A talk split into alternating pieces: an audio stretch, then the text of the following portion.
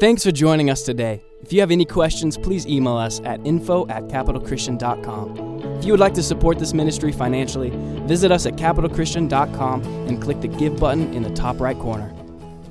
How many of you have loved this series, this Giving Up series during Lent that Pastor Chris has been preaching on? Hasn't it been phenomenal? Everybody I've talked to um, will, will be at church staff prayer, and we just can't stop thinking about these messages, meditating on uh, what Pastor Chris has been um, teaching on. So it's a little bit of pressure, I'm not going to lie. I'm not nervous ever getting in front of people, but today I was telling Shane, I'm like, it's a lot of pressure to follow up Pastor Chris the last few weeks. It has been so good and um, so impactful. And I really have been working on the practices. Have you been each week like practicing um, what Pastor Chris has been talking about? So last week he talked about pride. If you did not hear that one, giving up pride. Uh, you can go online and listen to it, and I highly encourage, even if you already did listen to it last week, go back and listen to it. Right? Um, but it's been it's been an amazing series leading up to Easter in two weeks. Um, and we are so excited here at Capital about what God's going to do in our lives, in our families. You know what's so great about Easter is it's one of the only weeks out of the year that you can bring your unsaved friends, your family members that aren't that close to Jesus. They'll, for whatever reason, they'll come on Easter. And um, so we're just tilling the ground, right? We're getting it ready for all of our friends and family to come and hear about the gospel. Just two weeks away. It's crazy, right? Uh, but today we're going to continue our Giving Up series during Lent. And um, today we're going to talk about giving up. Drum roll. Are you excited? What's it going to be? Are you like anticipating? I mean, impatience, that was hard. Uh, comparison, pride. We've been giving up a lot of things. This week, we're going to talk about giving up discontentment. We're going to we're going to work on giving up our ideals of what happiness is, what joy is, and we're going to give up discontentment. Are you ready for that one today?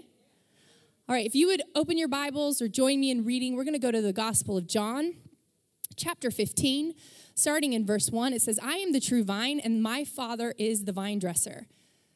Every branch in me that does not bear fruit, he takes away. And every branch that does bear fruit, he prunes, that it may bear what? More fruit. Already you are clean because of the word that I have spoken to you. Abide in me, and I in you. As the branch cannot bear fruit by itself unless it abides in the vine, neither can you unless you abide in me. I am the vine, you are the branches. Whoever abides in me and I in him, he it is that bears much fruit. For apart from me, you can do nothing. Let's read that one more time. For apart from me, you can do nothing. This is a great thing to highlight in your Bible when you start thinking you can work out your own problems and all the things going on in your life. Just go back to John 15, verse 5, and go, Oh, no, I'm wrong. Because apart from, from Jesus, I can do nothing. Verse 6 If anyone does not abide in me, he is thrown away like a branch and withers, and the branches are gathered, thrown into the fire, and burned. If you abide in me and my words abide in you, ask whatever you wish, and it will be done for you. We love this verse, don't we? We think this is the greatest verse in the Bible. Ask whatever I want, Lord, and you're going to give it to me. Verse 8 By this my Father is glorified that you bear much fruit and so prove to be my disciples. As the Father has loved me, so I love you. Abide in my love. If you keep my commandments, you will abide in my love, just as I have kept my Father's commandments and abide in his love the key verse, the verse of the day, the verse we're going to learn about, the verse we're going to talk about, the verse we're going to memorize, and the verse we're going to say all throughout the week is this. Verse 11 These things I've spoken to you, that my joy may be in you, and that your joy may be full. All right, would you pray with me this morning? Jesus, we thank you for your word. We thank you for the sun that's shining, even though so many of our friends are in Mexico and other warmer places than this, and we woke up to snow this week and 30 degrees.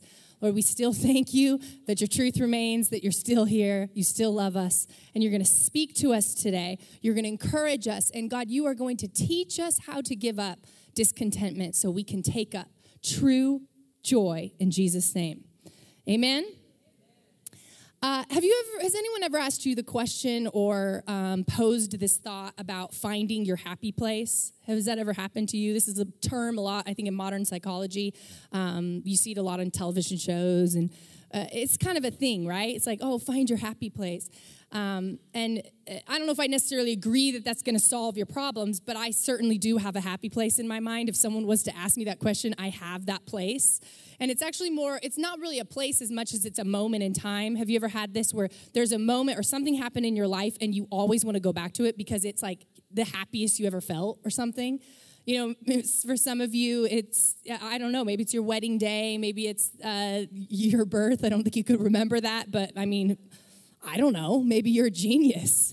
Uh, for me, I, I, it's, a, it's a moment, it's a holiday, and it's one specific holiday that I go back to. Now, I'm going to tell you what my favorite holiday is. It's the 4th of July. And I know that might offend some people in here because I just got done saying Easter is two weeks away. I am a pastor. I should like Easter and Christmas. Those should be my favorite holidays. But let me explain why 4th of July is my favorite holiday. I'm a pastor's kid, okay?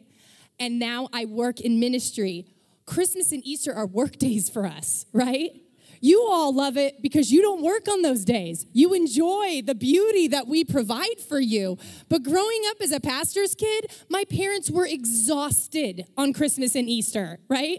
We go to church, we went to all the services, and it was awesome, and I loved it. I never had an Easter egg hunt. Not one time did I go pick up eggs in a, in a grass field. That is why my mom started the Easter egg hunt, because I'm convinced she felt guilty all of her life because her children's her children never had that. So you're welcome, church, that your kids get to have an Easter egg hunt because of my like inability or my lack of having an Easter egg hunt, because I'm sure I made my mom feel bad about it all her life so far.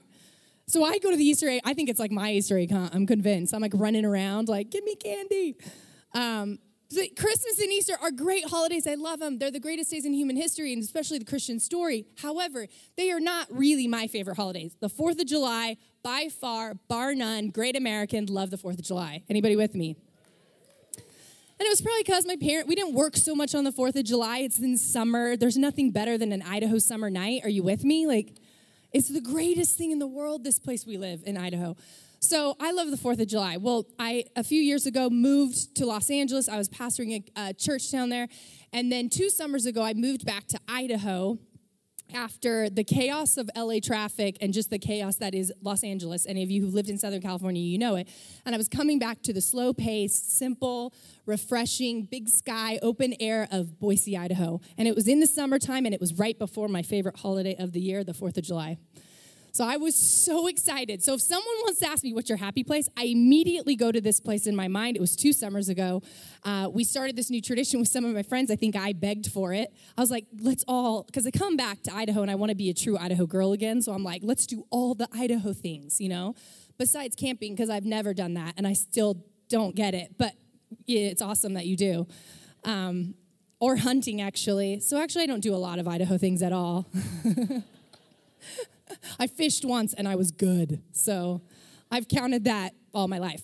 Uh, but I wanted to go whitewater rafting because we have some of the best whitewater in the world. So we got some friends, all of us, we went whitewater rafting to um, inaugurate the 4th of July weekend. So that's the first thing we do. And you guys, it was like amazing. The water was like class five rapids. There were bald eagles flying ever. You don't see bald eagles on the on the 101 in Los Angeles. You don't you don't know about whitewater rafting. You don't know these things. So I'm sitting there enjoying it. I mean, it is bald eagles and these friends of mine had come in from out of town and one almost died you know because he was he was a rookie. He's not from idaho. He didn't understand the power of the whitewater and the river. He didn't he didn't he didn't have a holy fear for the river like us idahoans did. So it was like my adrenaline's going. It was like the greatest day of my life. Then we after we got done whitewater we head up to um, the camp because we do a family camp here at Capital over the fourth of july up at our campground in faith heights. So we head up to the campground and this is just the day couldn't get better right?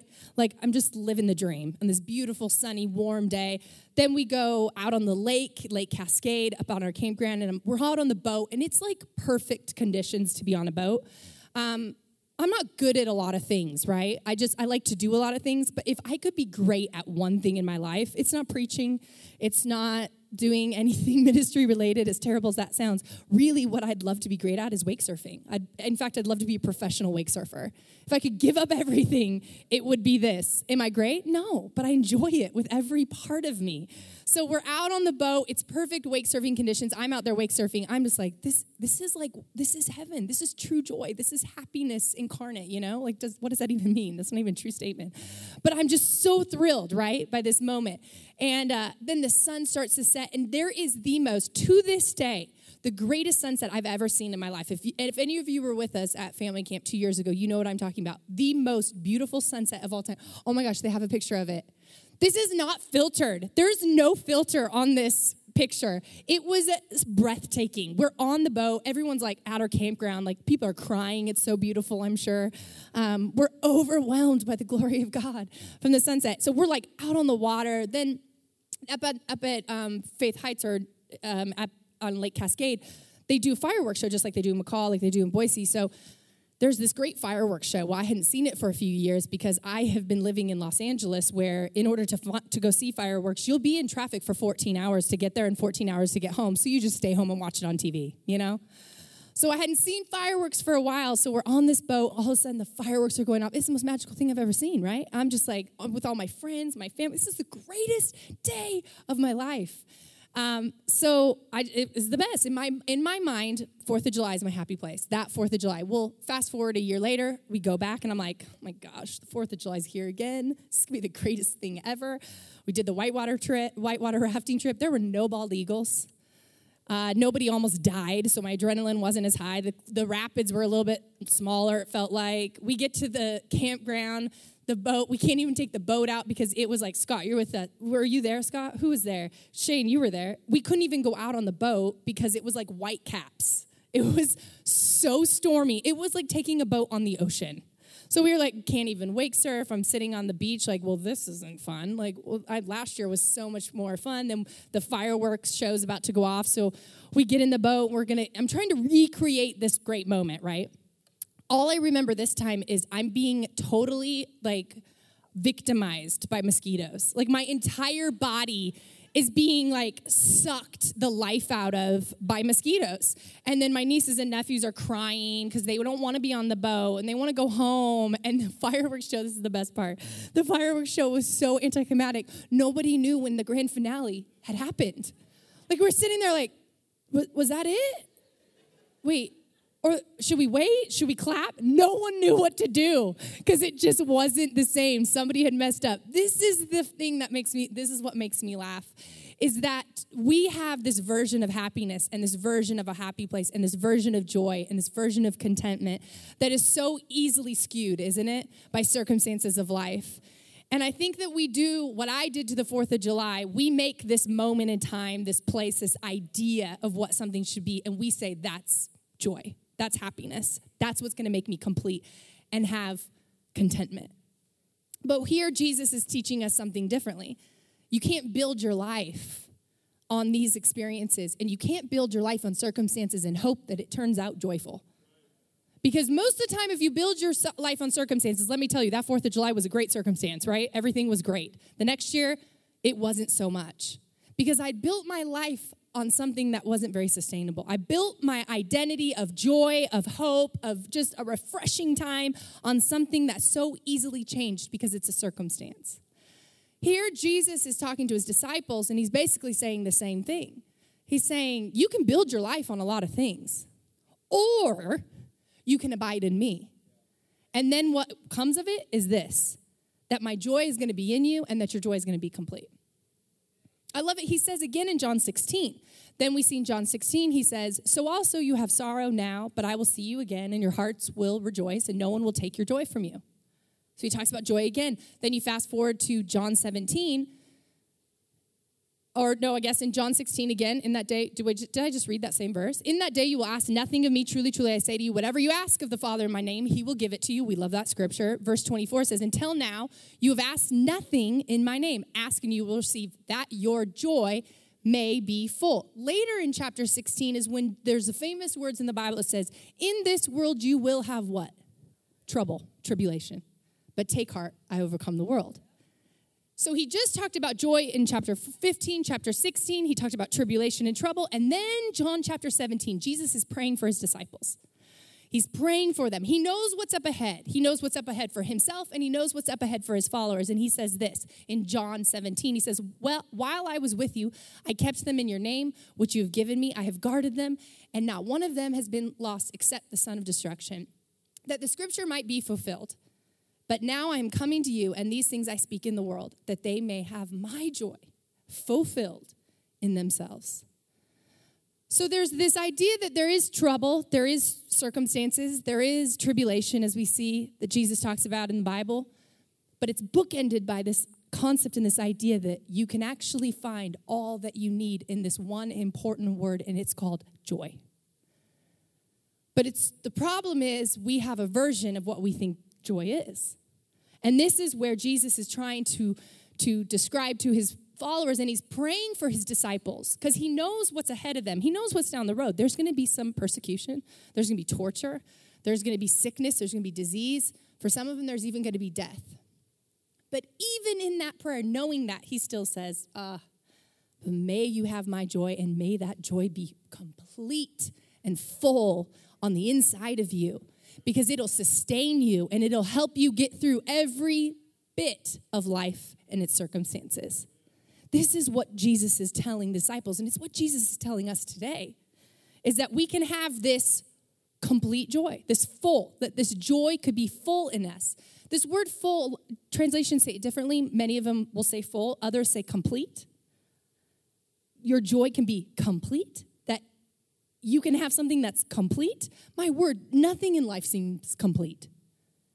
And I love the idea that Jesus can say to us, that my joy is going to be in you and that, that joy is going to be complete. It's going to be all that you need. It's going to be lacking nothing. So why are you looking for all these other things to complete you when I already told you I'm completing you? Sorry, Jerry Maguire, you were wrong. No person can complete you. Not even Renee Zellweger, or whatever her name was in the movie, my word. But we have colluded with this idea and we've adopted this. We've adopted this that, oh, something or someone completes me. I'm going to find true happiness, fill in the blank. I will be happy when this happens, or this person loves me, or my kid is like this, and my kid gets into this school, or I get this job, or I have this amount of money, and I have this house, and I have these amount of cars, and I have all these things, and I become a professional wake surfer. Please, Lord. Just, I'll preach the gospel and I'll professionally wake surf. It's all I want, Lord nothing else. But we think that it's these things that will make us complete, that will be full. And Jesus is like, no. If you want to be happy, go get a dog. My dog makes me very happy. He's great because, you know, he doesn't argue with me or make me frustrated. You want to be frustrated? You know, be around people, right? So we're frustrated when people don't complete us and people don't make us happy and we don't have our pure joy. I mean, I've talked to so many people that I went to college with, I grew up with, who who are who have gotten divorces and they've counseled with me, and and almost all the time they'll say this: "Well, I just I'm just not happy." Well, you got married to a human. What were you expecting? Like that they're going to complete every part of you that was sad on the inside. If you're sad on the inside, no person is going to make you happy. And I'll tell this to every young person who thinks, oh, when I get married one day, let me tell you something.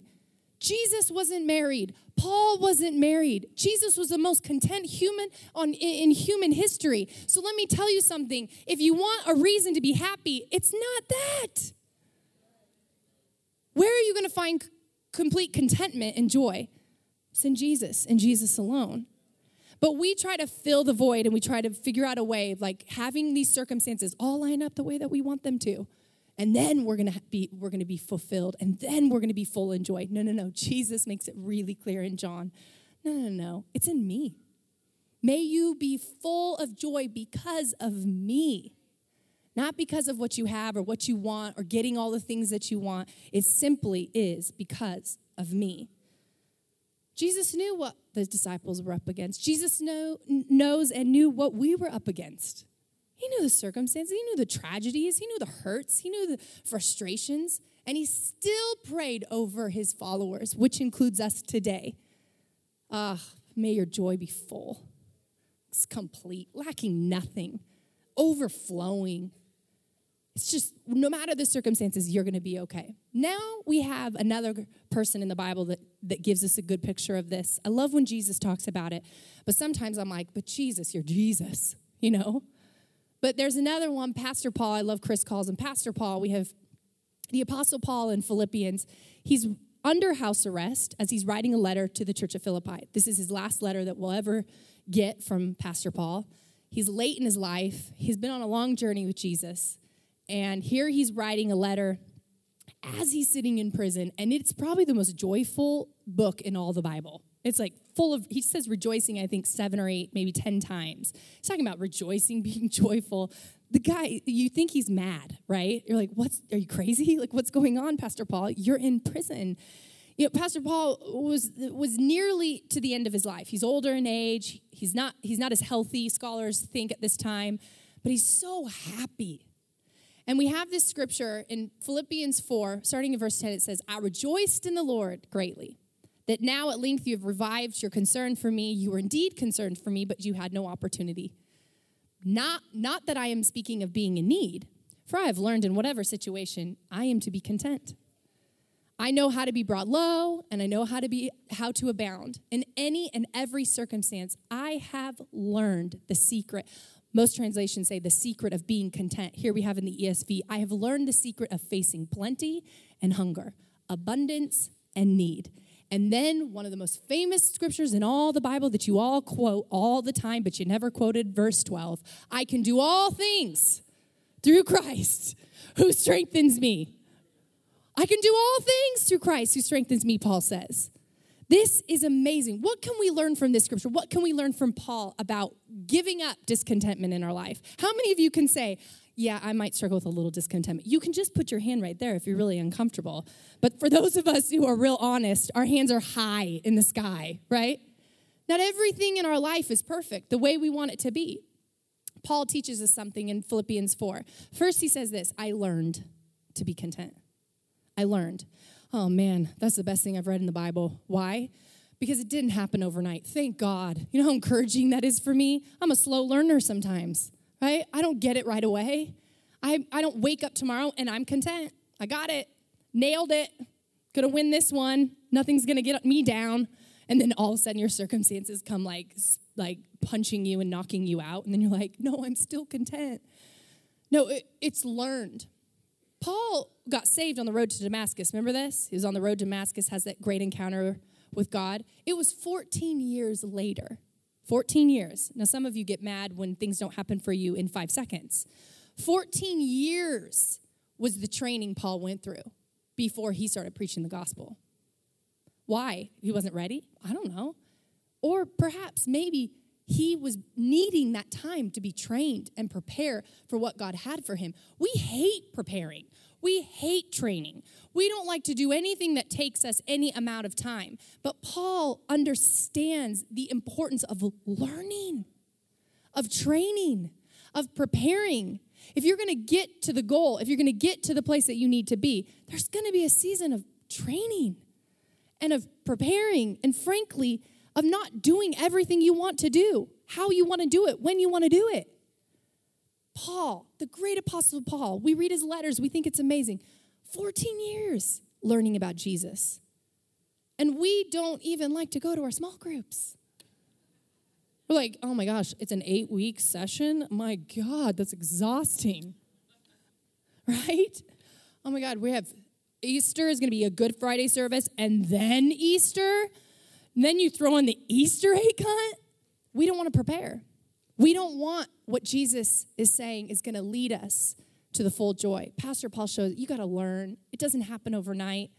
Just just abide in me. Spend time with me. Get to know me. Get, make sure you come every week to church. Talk to people. Get in community. Go to a small group. You're going to learn to be like me. It's a process, it's a journey. And then the next thing he teaches us is Paul tells us he learned to be content in any and every circumstance. In any and every.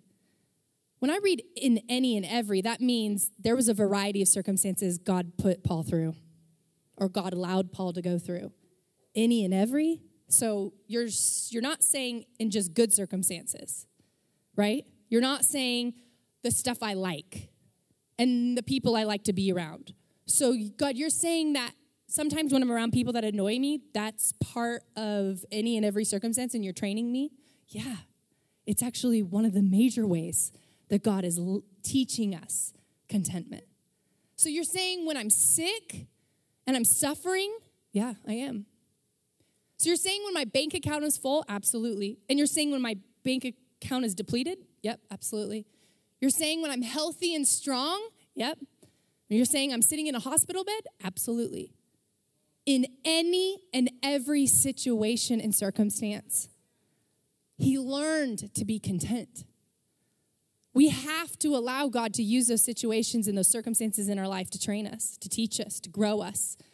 You're going to be more happy and holy than you've ever been in your life when you let God take those situations and transform them and sanctify them and use it to mature us and to transform us from the inside out. But if you choose your version of joy and your one Fourth of July to base the rest of your life on and to build your entire identity in, guess what's going to happen when bad things happen? You're going to be overwhelmed. This is one thing that Christians struggle with, I think, the most. Christians struggle in believing bad things do happen to Christians. Well, you say, well, no, I believe that. Do you really? Or do you get so mad when a bad situation happens in your life? Oh, I'm a Christian. I go to church. I read my Bible. Why is this happening to me? Because you think that Christianity makes you immune to the world and to the evil that exists in this world. It does not. If C.S. Lewis says this, he goes, if you want a comfortable life, don't become a Christian.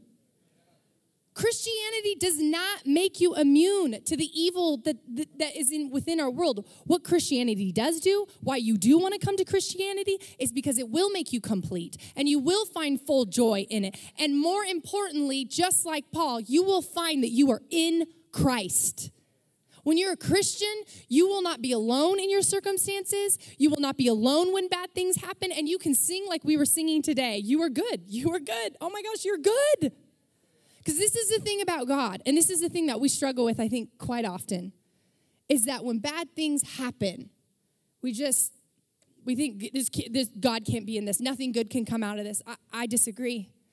I actually think that God can do so much good in our bad situations and our bad circumstances through suffering, through sickness, through pain, through loss, through grief, through hurt, all the things come at us and try to steal our joy and our contentment and our happiness, God just says, No.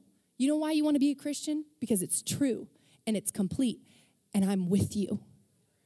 That's why we want to be Christians. Not because we're immune to this. And Paul's telling us, guys, Jesus told us in John, there's going to be trouble, there's going to be tribulation, but take heart. I'm with you. This is what Paul learned from Jesus and what Paul is teaching us today. This doesn't matter circumstance. God's with you. He's still good. And this is what we have to learn if we want to move into and get rid of and give up discontentment. He learned it. He learned in any and every cir- cir- circumstance and situation. And the other important thing about the scripture is this understanding this just this word contentment. This wasn't a foreign word to the readers as Paul's writing this.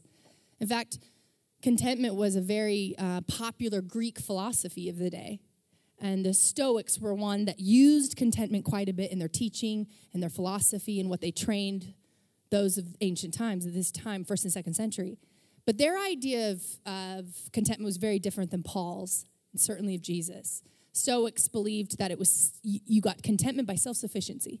Use your own resources and make yourself happy. Now, listen, the world is out of control. This is what the Stoics would say. The world is out of control. You can't control anything, you can control yourself.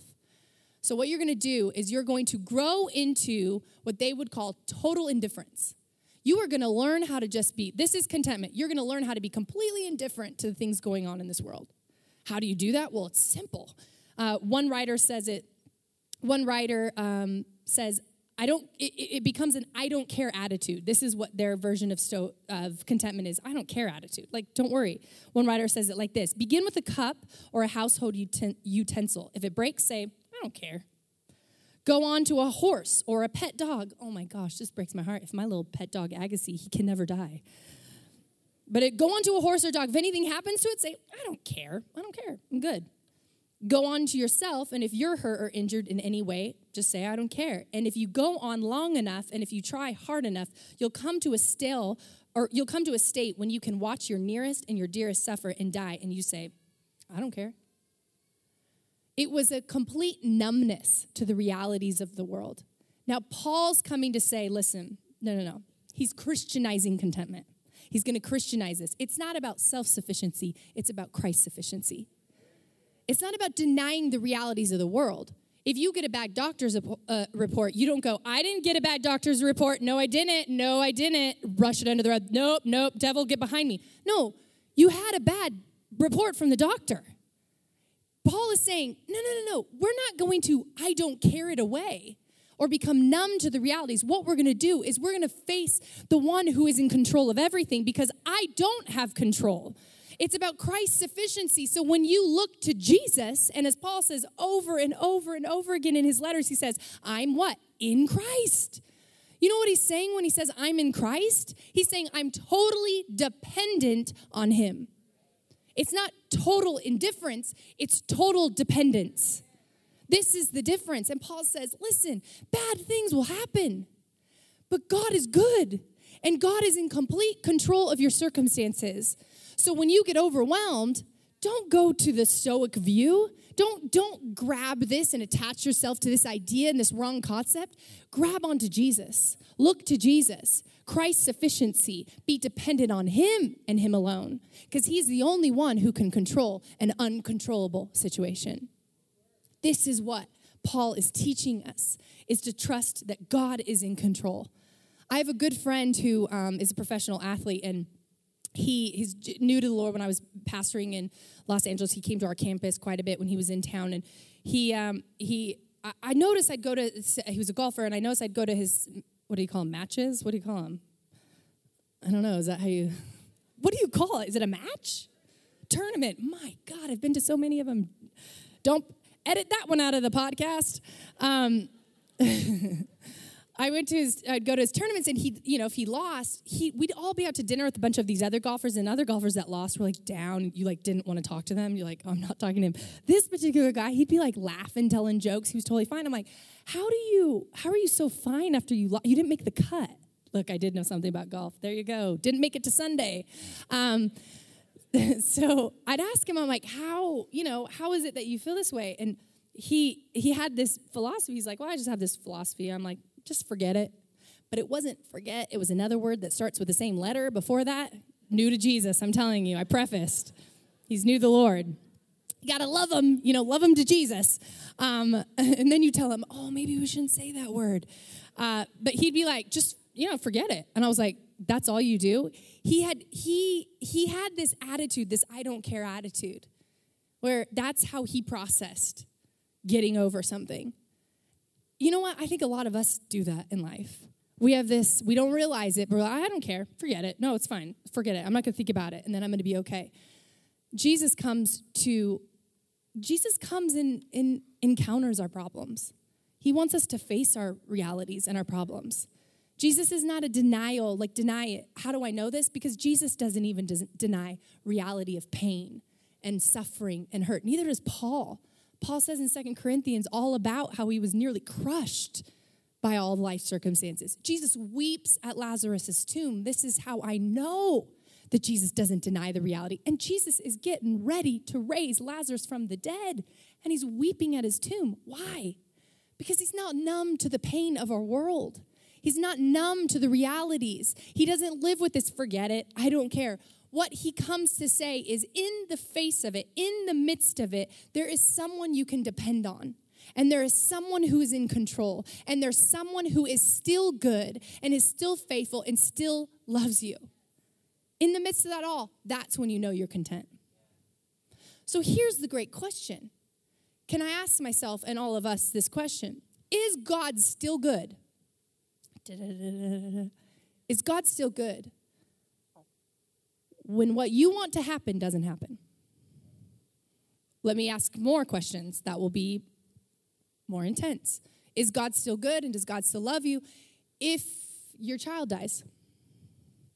Is God still good? Does God still love you? If you never get married, if you never have kids, if you lose your job, if you go bankrupt, if you lose everything, is God still good? Does God still love you? That's contentment. That's being like Jesus.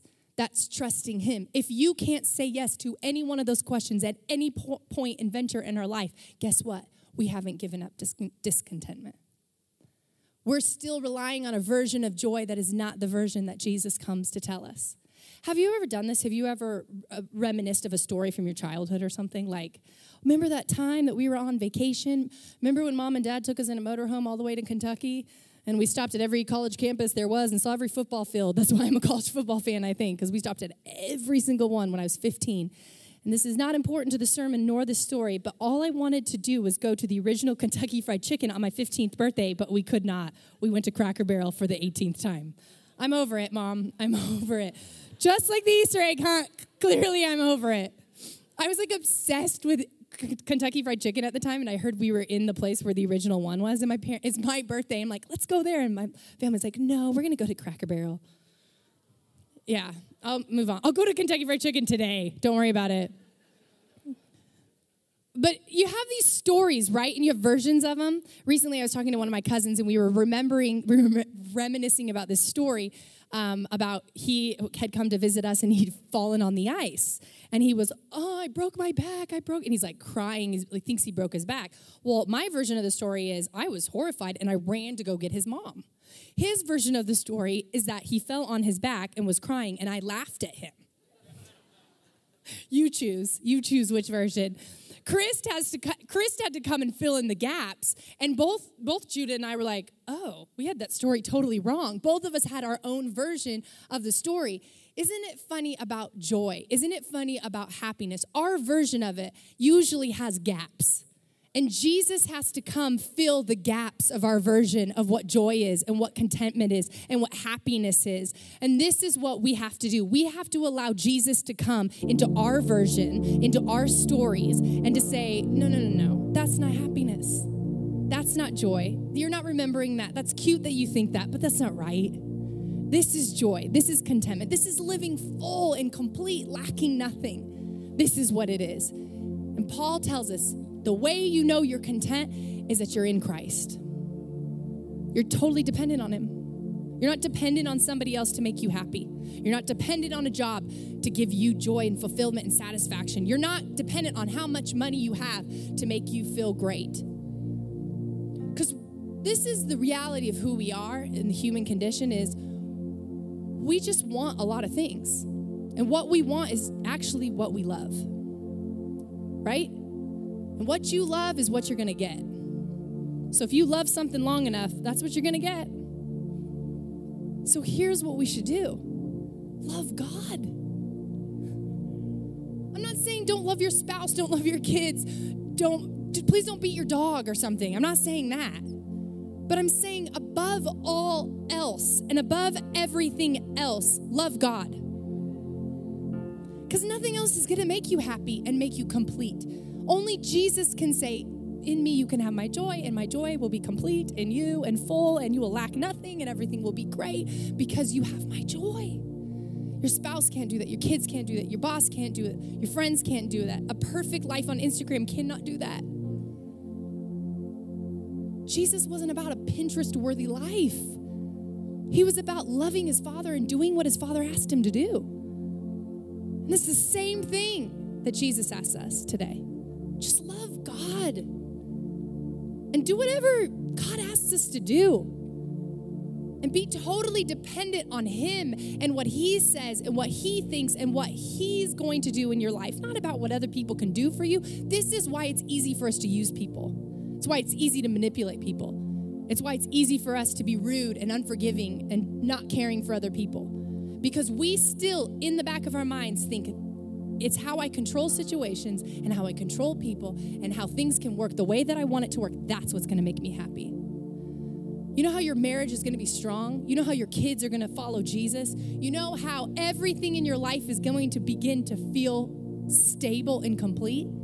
It's not by controlling them or your situation, it's by being dependent on God. It's about being and living in Christ. live in Christ.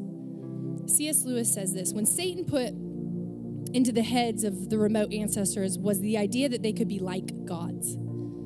Could set up their all could set up on their own as if they had created themselves be their own masters invent some sort of happiness for themselves outside of god apart from god.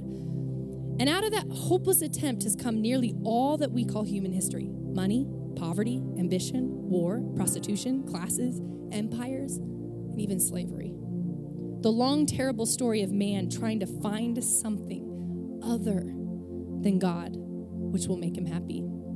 He concludes by saying this God cannot give us a happiness and peace apart from himself because it is not there. There is no such thing as happiness apart from God. What does Jesus say in John 14? Apart from me, you can do. Apart from me, you'll never know true joy. Apart from me, you can never fully understand happiness and contentment what it means to be lacking nothing. The only way we get there is by abiding in Him, being in Christ, being totally dependent on Him, not letting circumstances just toss us around. Why are Christians so discouraged? Why, why are Christians emotionally on a roller coaster? Because they haven't given up discontentment.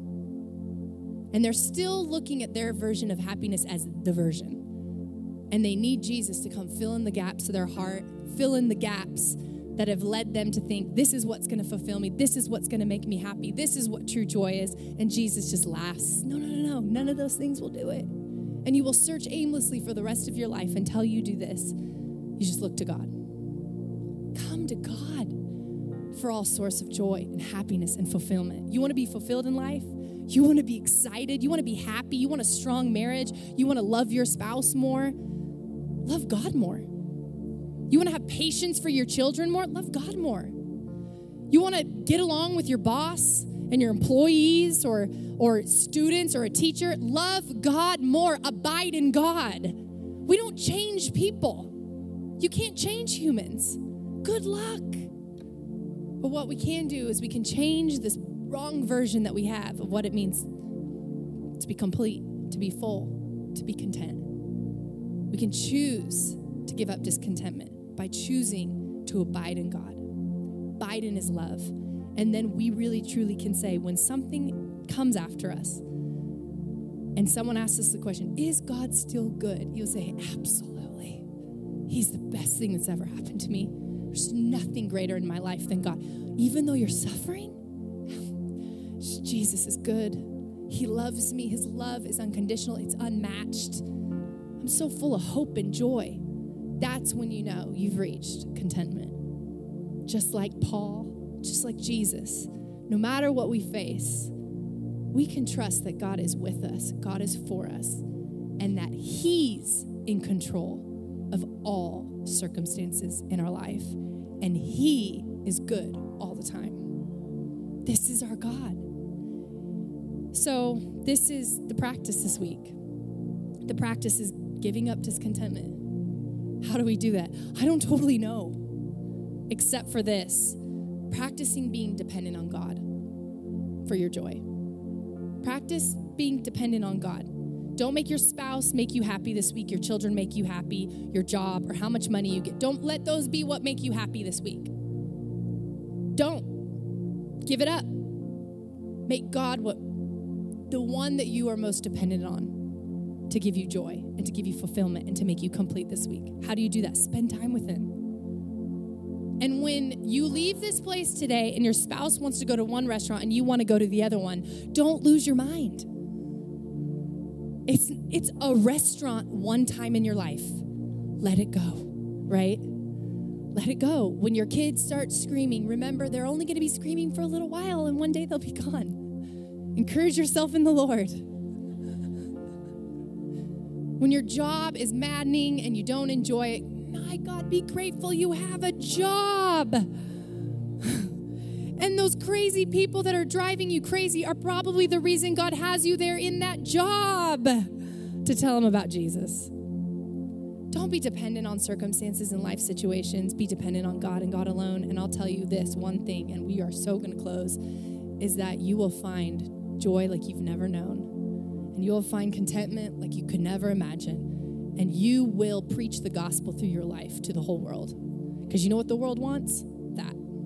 They want to have joy, they want to be happy, and they're searching for it in all the wrong places. And Jesus says, Nah, it's just in me. Find it in Him this morning. Would you stand with me as we pray, church? Lord, I just thank you that, you really are the source of all life, all hope, all joy, all love. It's only your love, God, that can explain or make account for the suffering of our world, the things and the pain and the hurts of our hearts. Only your love and your goodness can account for the difficulties we face, Jesus. We let everything else be a consolation prize, but it's you that we're after, God. It's you that will fulfill us and complete us and make us whole.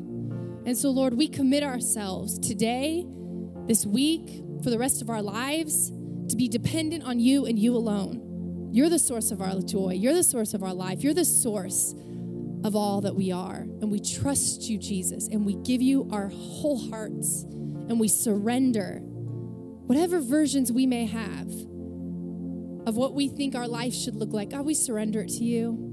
And we trust you to be the great storyteller and the great story writer and the great narrative of our life. We love you, Jesus, and we trust you with every part of us. In Jesus' name. Thanks for listening to this week's message from Capital Christian. We hope you will stay connected by following us online. To find out more information, visit us at capitalchristian.com.